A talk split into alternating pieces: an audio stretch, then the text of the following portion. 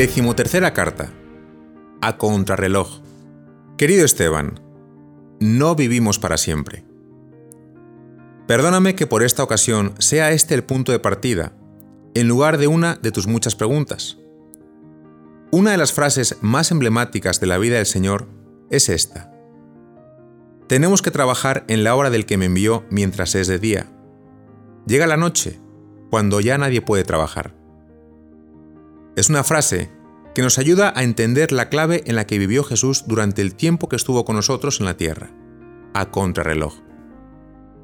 Se podría decir que Jesús vivió en una sana tensión como un péndulo que osciló entre el tiempo de su partida de este mundo y el cumplimiento de la misión que el Padre le había encomendado. Es una frase que hace referencia al final de la historia, pero también al tiempo de cada hombre. Porque la muerte es esa noche en la que ya no podemos trabajar.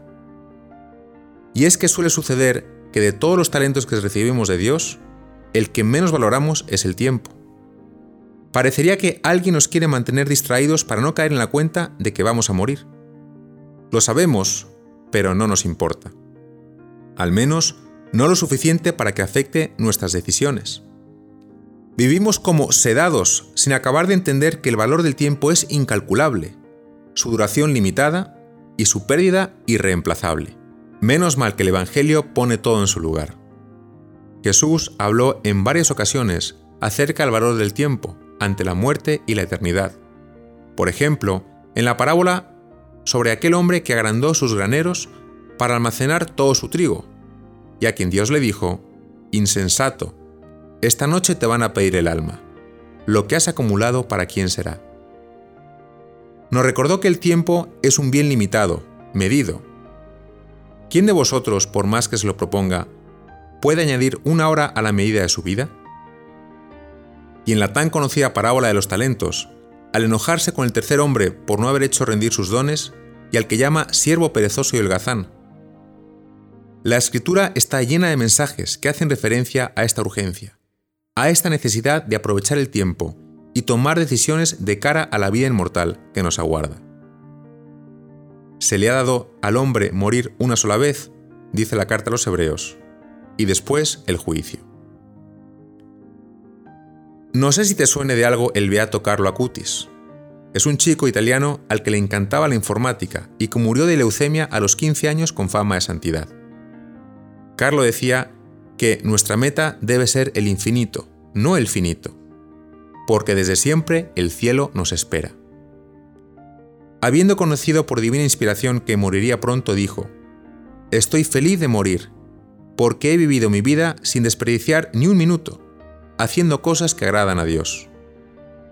Ese fue su proyecto de vida, consciente de que solo tenía una oportunidad, una vida. Pero ¿por qué te hablo de esto en el contexto de la vocación sacerdotal? Porque cuando se trata de discernir acerca de la posibilidad de darle a Cristo una oportunidad, recordar que solo tenemos una vida para entregar ayuda a considerar las cosas desde una perspectiva más amplia vivir 5.500 millones de años con alegría de haber servido a Su Majestad en el tiempo de la Gran Tribulación. Perdóname por el tono un poco dramático, pero a mí personalmente me motiva.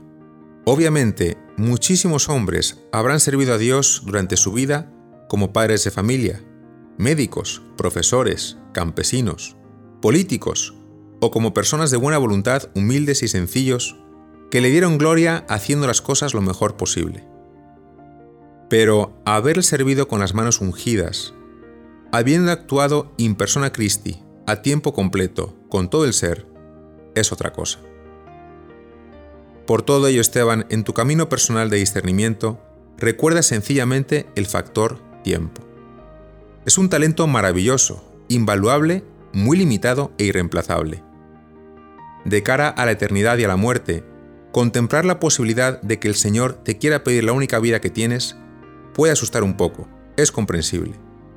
Pero piensa que Él nunca nos insinuaría un camino que no fuera nuestra mayor felicidad, el camino más seguro para hacer que este tiempo rinda al ciento por uno. Te mando un gran abrazo.